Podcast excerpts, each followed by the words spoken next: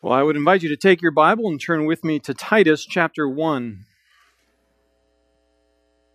Titus chapter 1 as we return to our study of this relatively short epistle.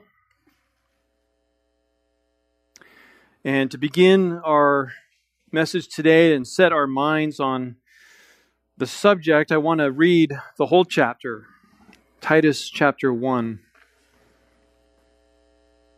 You can follow along as, as I read. Paul, a bondservant of God and an apostle of Jesus Christ, for the faith of those chosen of God and the knowledge of the truth which is according to godliness, in the hope of eternal life, which God, who cannot lie, promised long ages ago but at the proper time manifested even his word in the commandment of God, excuse me, in the proclamation with which I was entrusted according to the commandment of God our Savior. To Titus, my true child in a common faith, grace and peace from God the Father and Christ Jesus our Savior. For this reason I left you in Crete, that you would set in order what remains and appoint elders in every city as I directed you. Namely, if any man is above reproach, the husband of one wife, having children who believe, not accused of dissipation or rebellion. For the overseer must be above reproach as God's steward, not self willed, not quick tempered, not addicted to wine, not pugnacious, not fond of sordid gain, but hospitable, loving what is good, sensible, just, devout self controlled, holding fast the faithful word which is in accordance with the teaching, so that he will be able both to exhort in sound doctrine and to refute those who contradict. For there are many rebellious men, empty talkers, and deceivers, especially those of the circumcision, who must be silenced because they are upsetting whole families, teaching things they should not teach for the sake of sordid gain. One of themselves, a prophet of their own, said, Cretans are always liars, evil beasts, lazy gluttons. This testimony is true. For this reason, reprove them severely, so that they may be sound in the faith, not paying attention to Jewish myths and the commandments of men who turn away from the truth. To the pure, all, all things are pure. But to those who are defiled and unbelieving, nothing is pure, but both their mind and their conscience are defiled. They profess to know God by their but by their deeds they deny him, being detestable and disobedient and worthless for any good deed.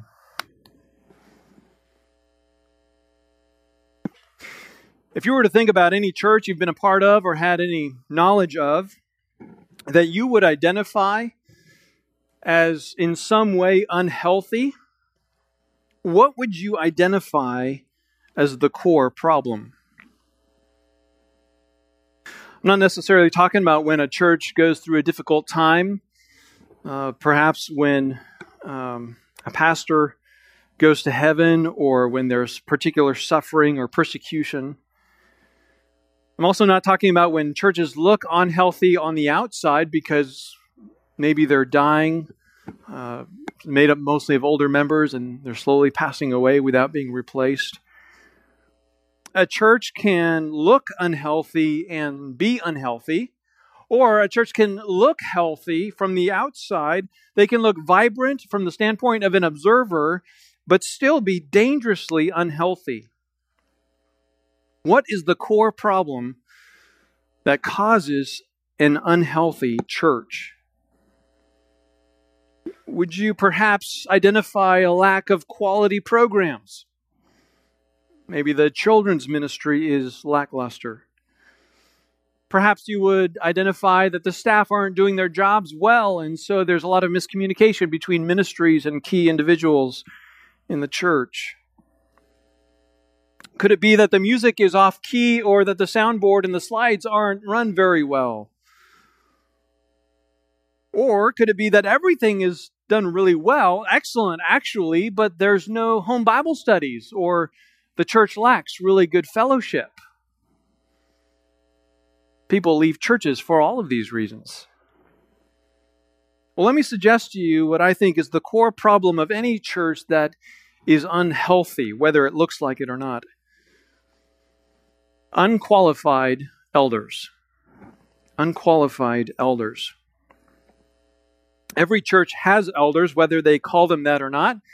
Some churches simply stick to the term pastors.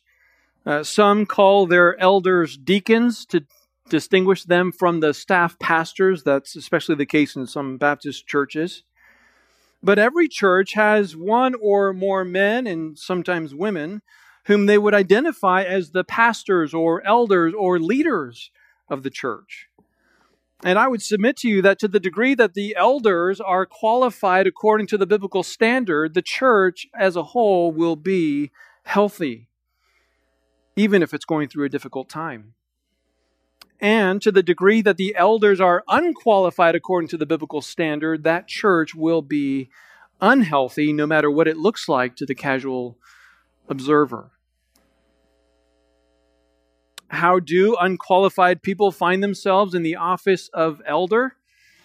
Well, it's simple. Churches often don't even consider what are the qualifications or the roles of elders before they appoint men, again, and sometimes women, to that position. Many elders may more or less meet the biblical qualifications in terms of their character, but they don't meet the qualifications and the skills necessary to fulfill the role that elders are given in Scripture. In most churches that I've been aware of, elders are appointed because the congregation really likes the man. He's a good guy. But no one tested the man to confirm he's prepared to fill the role. Many good and godly men are appointed as elders who are unqualified because they can neither teach sound doctrine nor can they defend against false doctrine. When I was a pastor in Washington state of a tiny church, one of our elders invited me out to lunch uh, one time. Uh, he said he wanted to give me some feedback on my sermon. And uh, so, as we were enjoying a, a, good meal, he pulls out this sheet from his uh, coat, and uh, he clearly had some notes there he wanted to share with me. And so he went on to say that there were some words that I had used in the sermon that he thought I would do well to avoid. Of course, I'm thinking, okay, that's interesting. Words like doctrine, theology, these concepts are too complex, he said, and I need to teach at a third grade level. Now, listen, I loved this man as a brother in Christ. He was passionate for Christ, but he was not qualified to be an elder. I could tell you story after story after story of men that I know personally or have close knowledge of who are pastors and elders, but who are blissfully unaware of their disqualification, not because of gross sin in their life, but simply because they don't know the scripture. I'm convinced that one of the reasons so many unqualified men are put into the position of elder is because people, many people, have fundamental misunderstanding of the church and therefore the role of elders. They don't understand the significance of the qualifications and the role of elders, so they don't take those roles seriously. So, before we get to the qualifications of elders in verses 5 to 9 and the role of elders in verse 9, I want to use our time today to introduce this section by addressing the question that's rarely asked, and that is why elders? Why elders? Why did Jesus Christ so design the church in a way that put elders with these particular qualifications and their roles as the leaders. You can think of this sermon really as the introduction to the next two sermons. And so I confess to you that even though I read the whole chapter, we're not going to touch Titus chapter 1 today. We're going to touch a whole host of other scriptures, but not Titus 1. Uh, my hope is that as a result of this sermon, as well as the next two, these truths that we will walk through today will be so ingrained in your heart and mind that you will demand that Hope Bible Church always and forever and only appoints qualified men as elders. And for those of you who the Lord may take to some other place in church, that you will know what to look for in the men that you are going to be submitting under. To arrive at our answer of why elders, I want to put together a seven piece puzzle, if you will, and describing each piece in detail so that when we lay down that seventh piece, which will be the answer to our question, I will hardly have to explain it because it'll be so obvious this is why Christ designed the church this way. All right, so seven pieces of the puzzle to understand why Christ designed the church with elders with these specific qualifications and roles as the leaders of the church. Piece number one God is the God of truth. God is the God of truth. Take a moment and think about this for a little bit. How would you define truth? What is truth? Let me suggest to you this definition Truth is that which is consistent with reality from God's perspective. Truth is that which is consistent with reality from God's perspective. That's a definition I've used. I, I don't know where I got it uh, for many years, uh, but this week it occurred to me I should check to see what the dictionary says about truth. And so I looked up Merriam Webster's dictionary, and I found that the definition I just gave you is very similar to definition 3a of the Merriam Webster dictionary, which says this The property as of a statement of being in accord with fact or reality. The only problem with that statement, as defined that way, is that people often disagree with what the facts are and what reality is. And so there has to be some standard by which we say, no, this is the fact and this is reality. Witnesses on the stand present different facts and sometimes self contradictory facts. A scientist who is a Christian and a scientist who is an atheist fundamentally understand reality in completely different ways. So, in order for truth to be objective, there has to be an objective determiner of reality, and that is God. For something to be objectively and absolutely true, it has to correspond to reality from God's perspective. Before the material universe was created, there was the Trinity Father, Son, and Holy Spirit who lived and, and existed in perfect harmony together. They were in unity and perfect love. They were reality. There was nothing else. But then, in the beginning, God created the heavens and the earth, and all of a sudden there were galaxies and stars and planets and creatures and people. But unlike the infinite creator, these created beings that had consciousness were finite. Their awareness of and understanding of reality is limited by the five senses. We have limitations, but we have the ability to receive information that would expand our perception of reality. God's not like that. God has no limitations. He understands all things in terms of his awareness and understanding of reality. We call this the omniscience of God, that he knows all things perfectly, real and potential. And because he is outside of time, he is able to see everything in time and space from every angle without anything being hidden. 1 John 3:20 says that God knows all things. Isaiah 40 verse 13 is quoted twice in the New Testament, and it says he who or who has directed the spirit of the Lord or who as his counselor has informed him. Isaiah goes on to say, with whom did he consult? And who gave him understanding? And who taught him the path of justice? And taught him knowledge and informed him of the way of understanding? Well, those are rhetorical questions that have just one simple answer no one. No one taught God. God knows all things, He sees reality perfectly. No one can ever tell anything to God that He doesn't already know. And also, nothing can be hidden from God.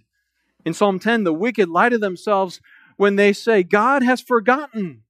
He has hidden his face. He will never see it. Or in Psalm 94, they say, The Lord does not see, nor does the God of Jacob pay heed. But these are the thoughts of fools. The author of Psalm 94 goes on to say, Pay heed, you senseless among the people. And when will you understand, stupid ones?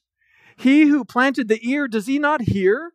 He who formed the eye, does he not see? He who chastens the nations, will he not rebuke? He who teaches man knowledge?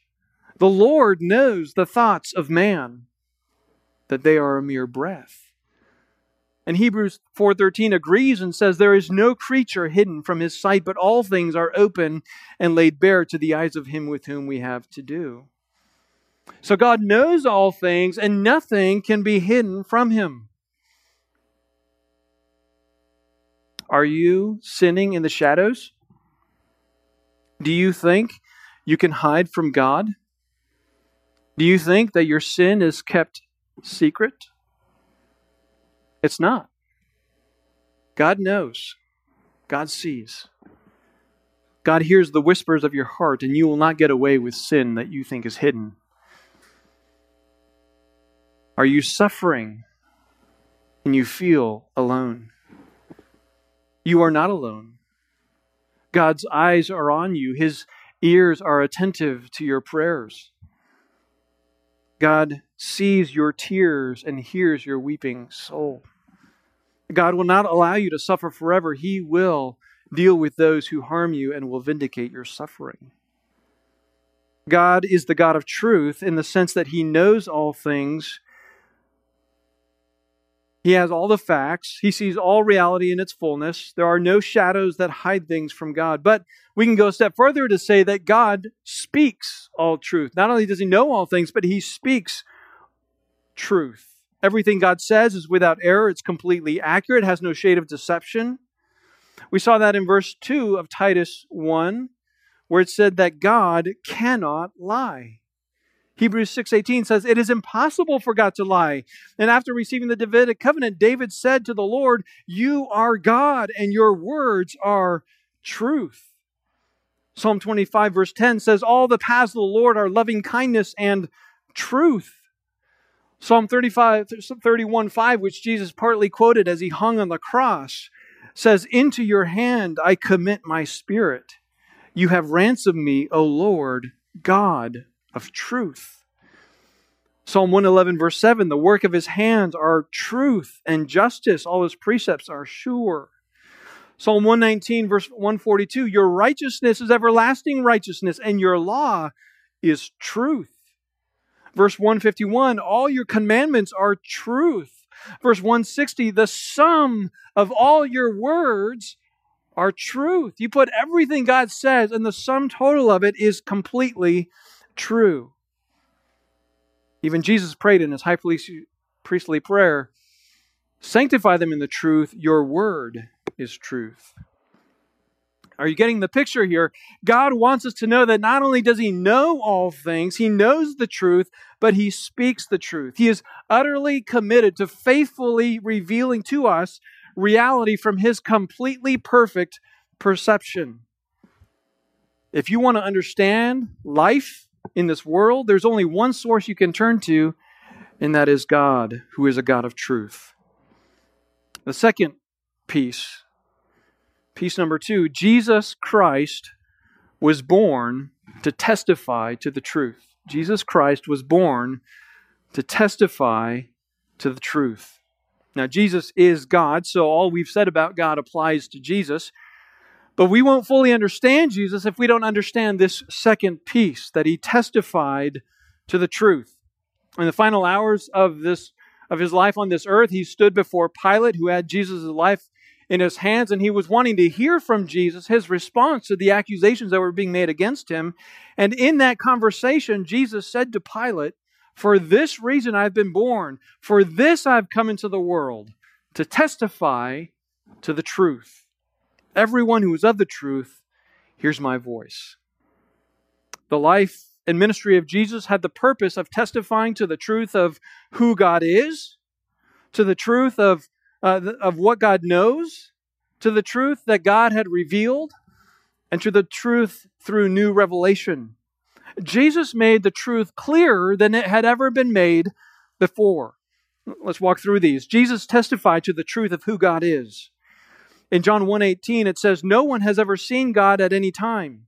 The only begotten God, Jesus, who is in the bosom of the Father, he has explained him. The word explain there translates the Greek word exegeomai, from which we get exegesis, which means to interpret or to explain or describe. So even though no one had ever seen the Father, Jesus' ministry served to make God known. That's why Paul writes in Colossians 1:15 that Jesus is the image of the invisible God.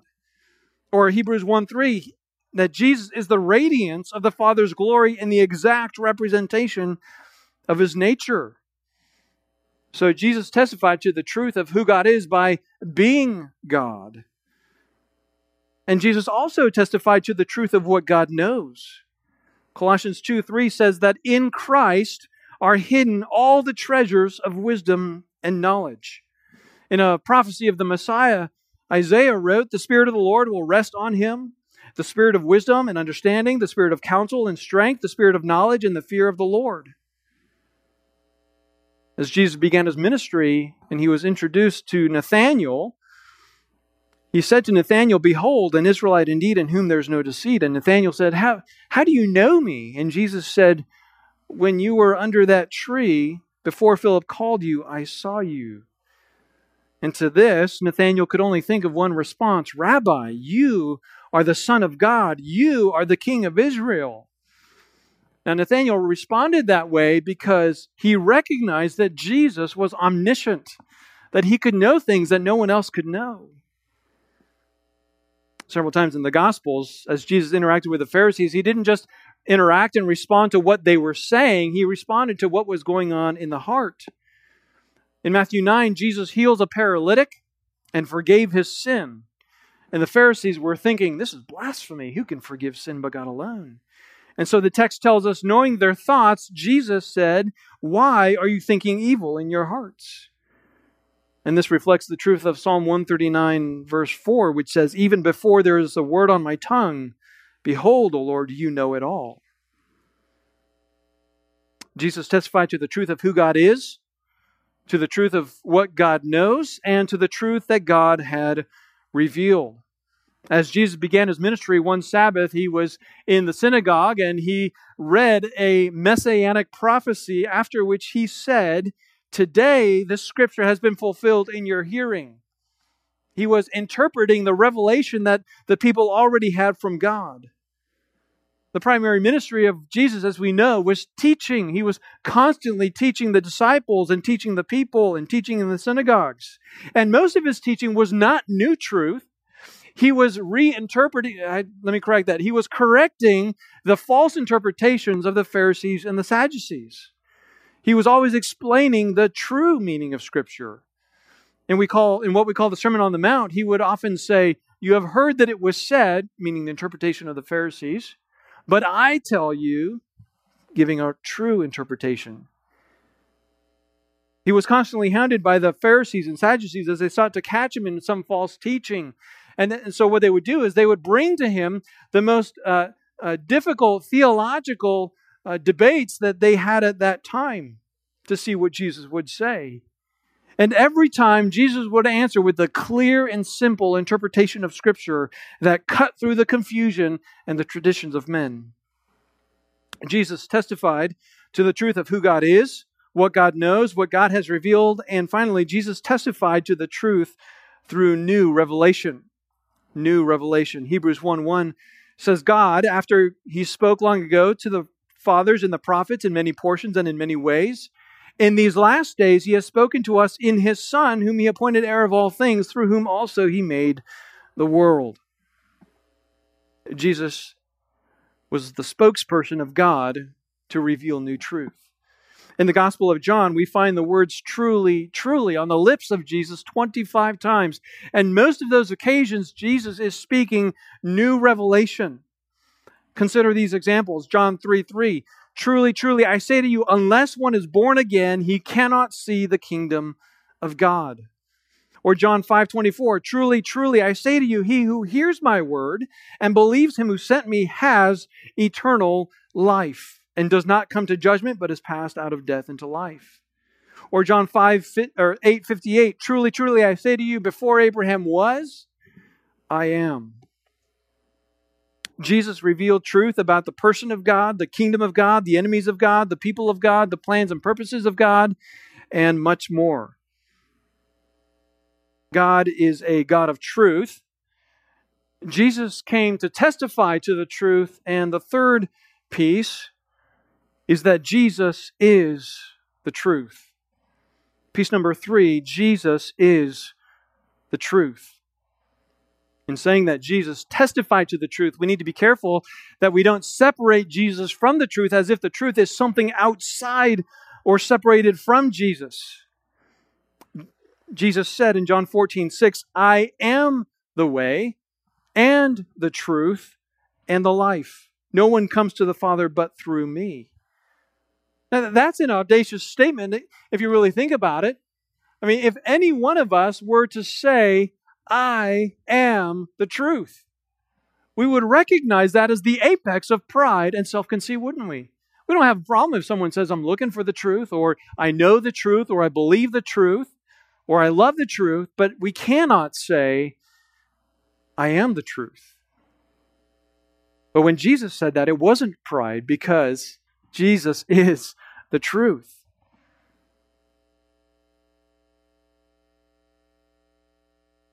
In Hebrew, the word emet can be translated truth or faithful, depending on the context. It's the word in Exodus 34 6 when God defines himself. When he says, The Lord, the Lord God, compassionate and gracious, slow to anger, and abounding in loving kindness and truth. That self definition is repeated numerous times in the Old Testament, and especially in the Psalms and Prophets. And in the New Testament, we read this in John 1 14. And the Word became flesh and dwelt among us. And we saw his glory. Glory is of the only begotten from the Father, full of grace and truth. For the law was given through Moses, grace and truth were realized through Jesus Christ.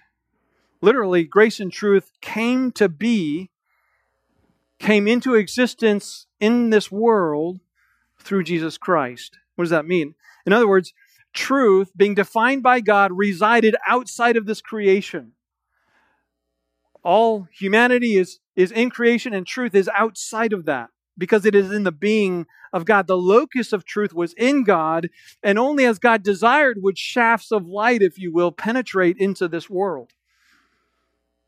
Well, when Jesus walked among us as the light of the world, he wasn't speaking outside truth. He was the truth. The truth was emanating from him because he is the truth. If we lived during that time as when Jesus was walking on the earth and we were wanting to know truth, we didn't have to look to God in heaven. We didn't have to look to Scripture, that we could have done both of those things. We could have just looked right at Christ Himself and said, There's the truth. Jesus Christ is the truth. Piece number four Christians are those whose minds have been opened to understand the truth. The fourth puzzle piece, we need to understand why Jesus Christ would build his church with elders uh, with these particular qualifications and roles as leaders, is that Christians are those whose minds have been opened to understand the truth. While that last statement I made about looking to Christ for the truth is fresh, Listen to how Paul describes salvation in 2 Corinthians 4, verse 6. For God, who said, Let light shine out of darkness, is the one who has shone into our hearts to give the light of the knowledge of the glory of God in the face of Jesus Christ. If you want to know what happens in the heart of a person at the moment of salvation, this is it right here. What God does when He saves a person is He shines light into your heart so that you can understand knowledge. And that knowledge is the glory of God. And the glory of God, which is the full manifestation of all of his attributes, is most vividly and clearly represented in the face of Jesus Christ. An unbeliever is lost in darkness. They are blind. They cannot see. They don't even want to see God. But when God breaks through the darkness and gives eyes to see and shines light into the heart, they see the beauty and the glory of Jesus Christ, which is to say, they come to the knowledge of the truth. And they believe. And they can't help but believe. Because when they see the reality, when they see reality as it really is, it produces joy and delight. Because once one is able to see who God is and what He has done, we're drawn to Him. Once we see our own sinfulness in contrast to, to the holiness of God, and yet you see that this holy God became a man who walked on this earth living a life that you couldn't live, paying the debt that you deserve, death on a cross, and then rose from the grave and now offers forgiveness and cleansing and washing from all your sin. That light, that knowledge which comes to us when God shines that light, thrusts us into worship. In 2 Corinthians 2, Paul describes this dynamic using the illustration of our sense of smell.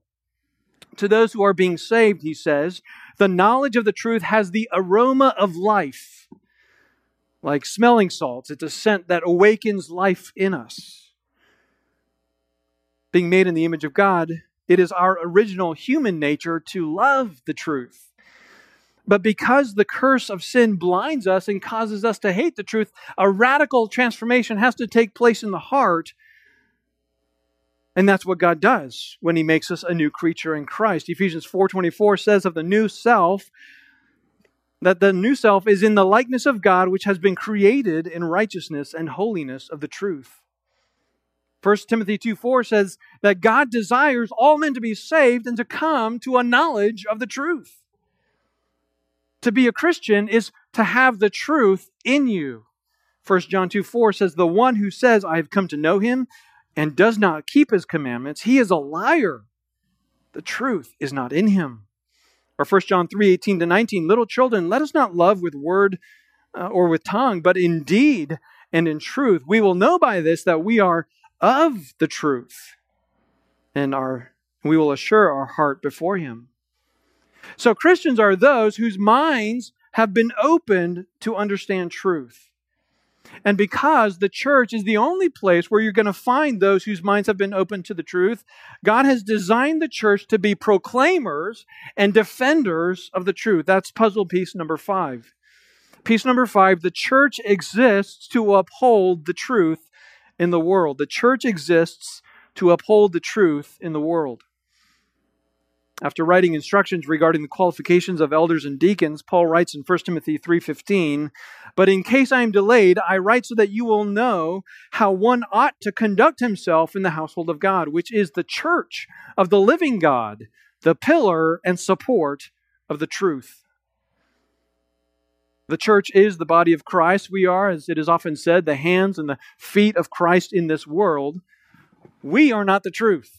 Christ is the truth but we are called as his body to represent and to proclaim and to defend the truth. With regard to the growth of the body of Christ, how does the body grow? This is how Paul describes it in Ephesians 4. But speaking the truth in love, we are to grow up in all aspects into him who is the head, even Christ. Speaking the truth is how we encourage growth in becoming more and more like Christ, who is the truth. In Titus 2, slaves are commanded to behave in such a way that they adorn the doctrine of God, our Savior, in every respect. In other words, slaves, and I think this principle can be applied to all believers, are to make the truth attractive by how they live their life. Our lives should put on display the, the beauty of truth. The way we work, for example, should make our coworkers attracted to the truth as they see the diligence and excellence with which we do our work. Our homes should be orderly and our relationships harmonious and peaceful and loving, such that unbelievers are attracted to God's design for marriage and family. The church upholds truth by speaking the truth, representing the truth, and by proclaiming the truth. The Great Commission, which Jesus gives to all believers, is this All authority has been given to me in heaven and on earth. Go therefore and make disciples of all the nations, baptizing them in the name of the Father and the Son and the Holy Spirit, teaching them to observe all that I commanded you. And lo, I am with you always, even to the end of the age. So we proclaim the truth every time we explain the gospel. We proclaim the truth every time a person is baptized and they declare God's work of salvation in their life. We proclaim the truth every time we take the Lord's Supper, as Paul said in 1 Corinthians 11, that we proclaim the Lord's death until he comes. Peter says, We are a chosen race, a royal priesthood, a holy nation, a people for God's own possession, so that you may proclaim the excellencies of him, the truth, who has called you out of darkness into his marvelous light. Finally, the church upholds the truth by defending the truth. Titus 1 9 says that elders are called to refute those who contradict the faithful word. In writing to Timothy, Paul says, If anyone advocates a different doctrine and does not agree with sound words, those of our Lord Jesus Christ, and with the doctrine conforming to godliness, he is conceited and understands nothing. And so he says to Timothy, Oh, Timothy, guard what has been entrusted to you. Avoid worldly and empty chatter and the opposing arguments of what is falsely called knowledge which some have professed and thus gone astray from the faith. Or Paul says to the Romans, Now I urge you, brethren, keep your eye on those who cause dissensions and hindrances contrary to the teaching which you have learned, and turn away from them. The church is to uphold the truth by speaking the truth, representing the truth, proclaiming the truth, and defending the truth. The church is called to correct false doctrine to rebuke false teachers, to turn away who teach error, uh, to turn away from those who teach error and reject anything that is not of the truth.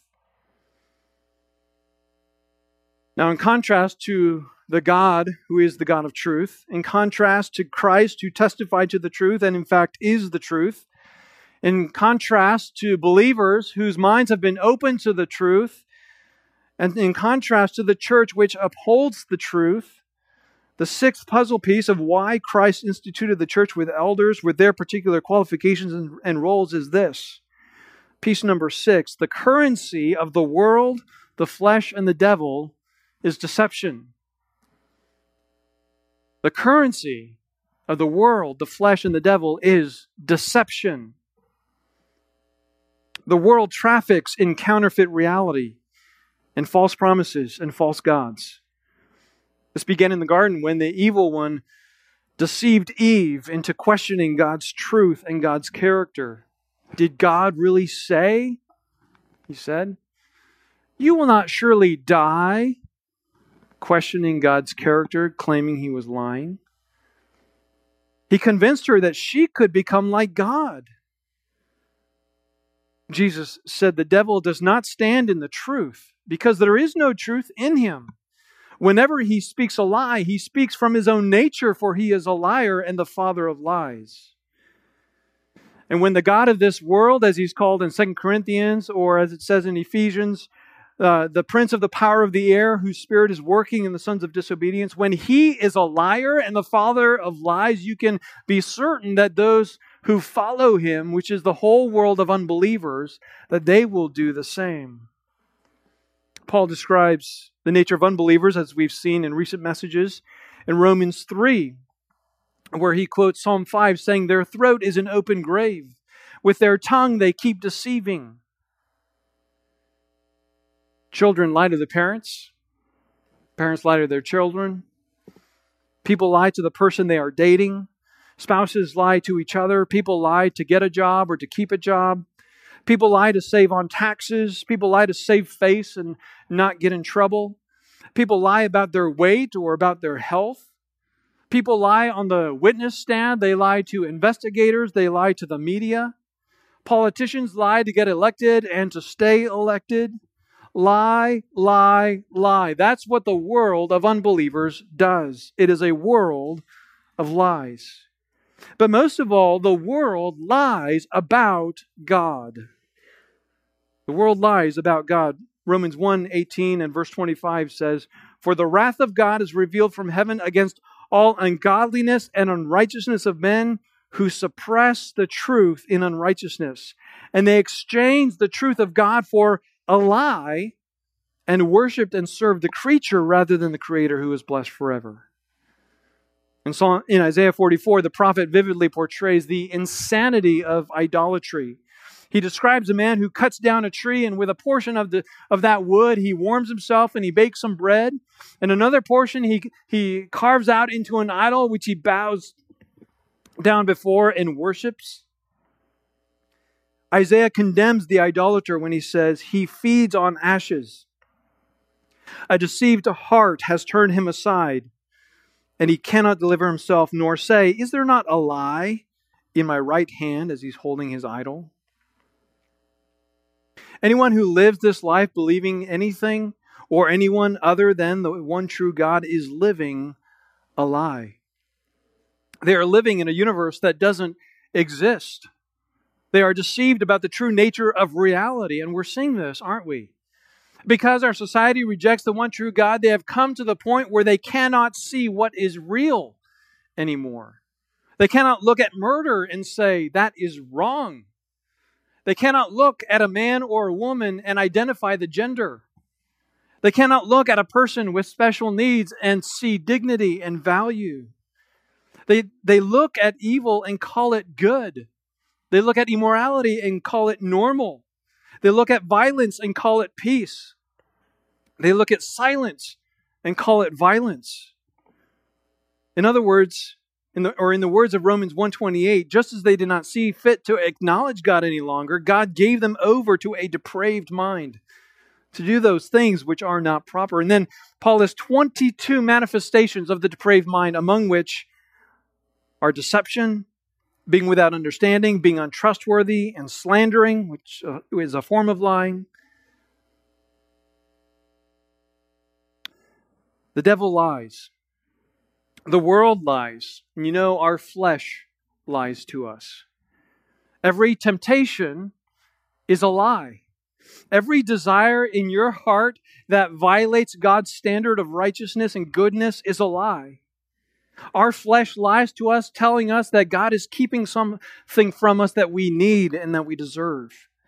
Our flesh lies to us that no one will find out and no one will get hurt. Our flesh lies to us, telling us that if we grab hold of the object of our desire, we will finally be satisfied. We will be happy and all will be well.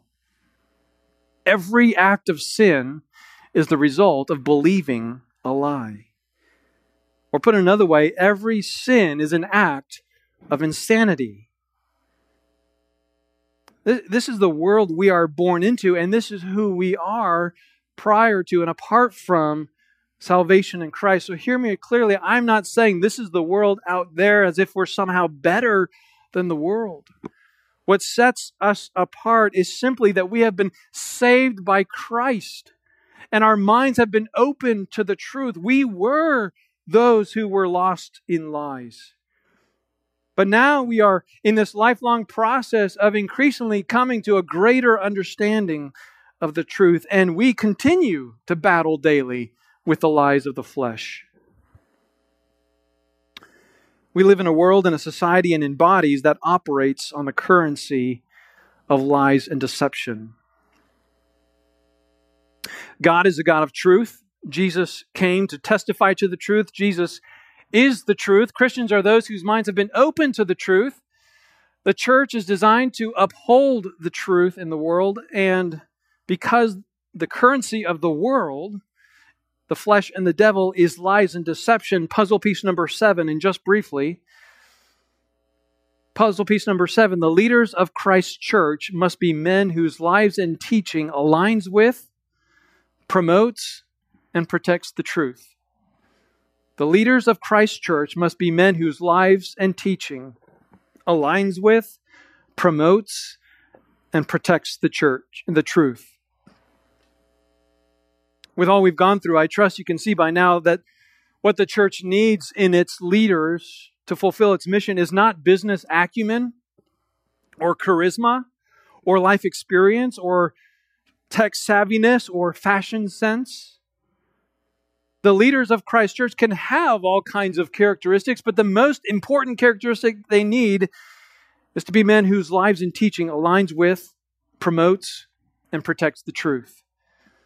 Because that if that isn't in place, the lies of the world, the flesh, and the devil will invade and destroy a local church.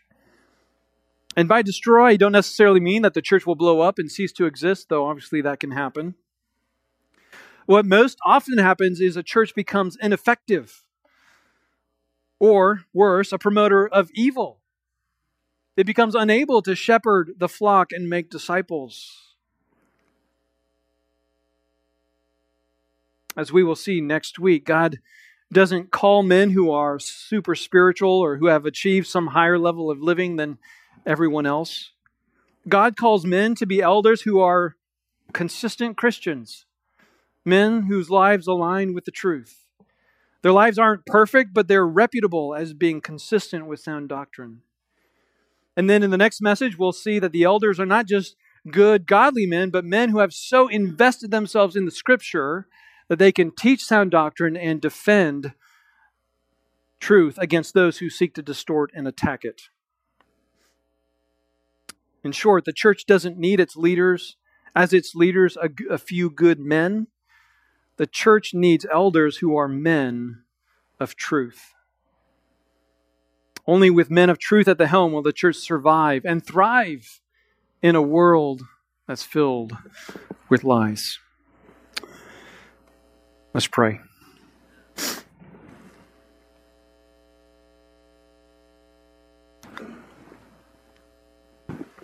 As I pray, the men can come as we prepare for the Lord's Supper.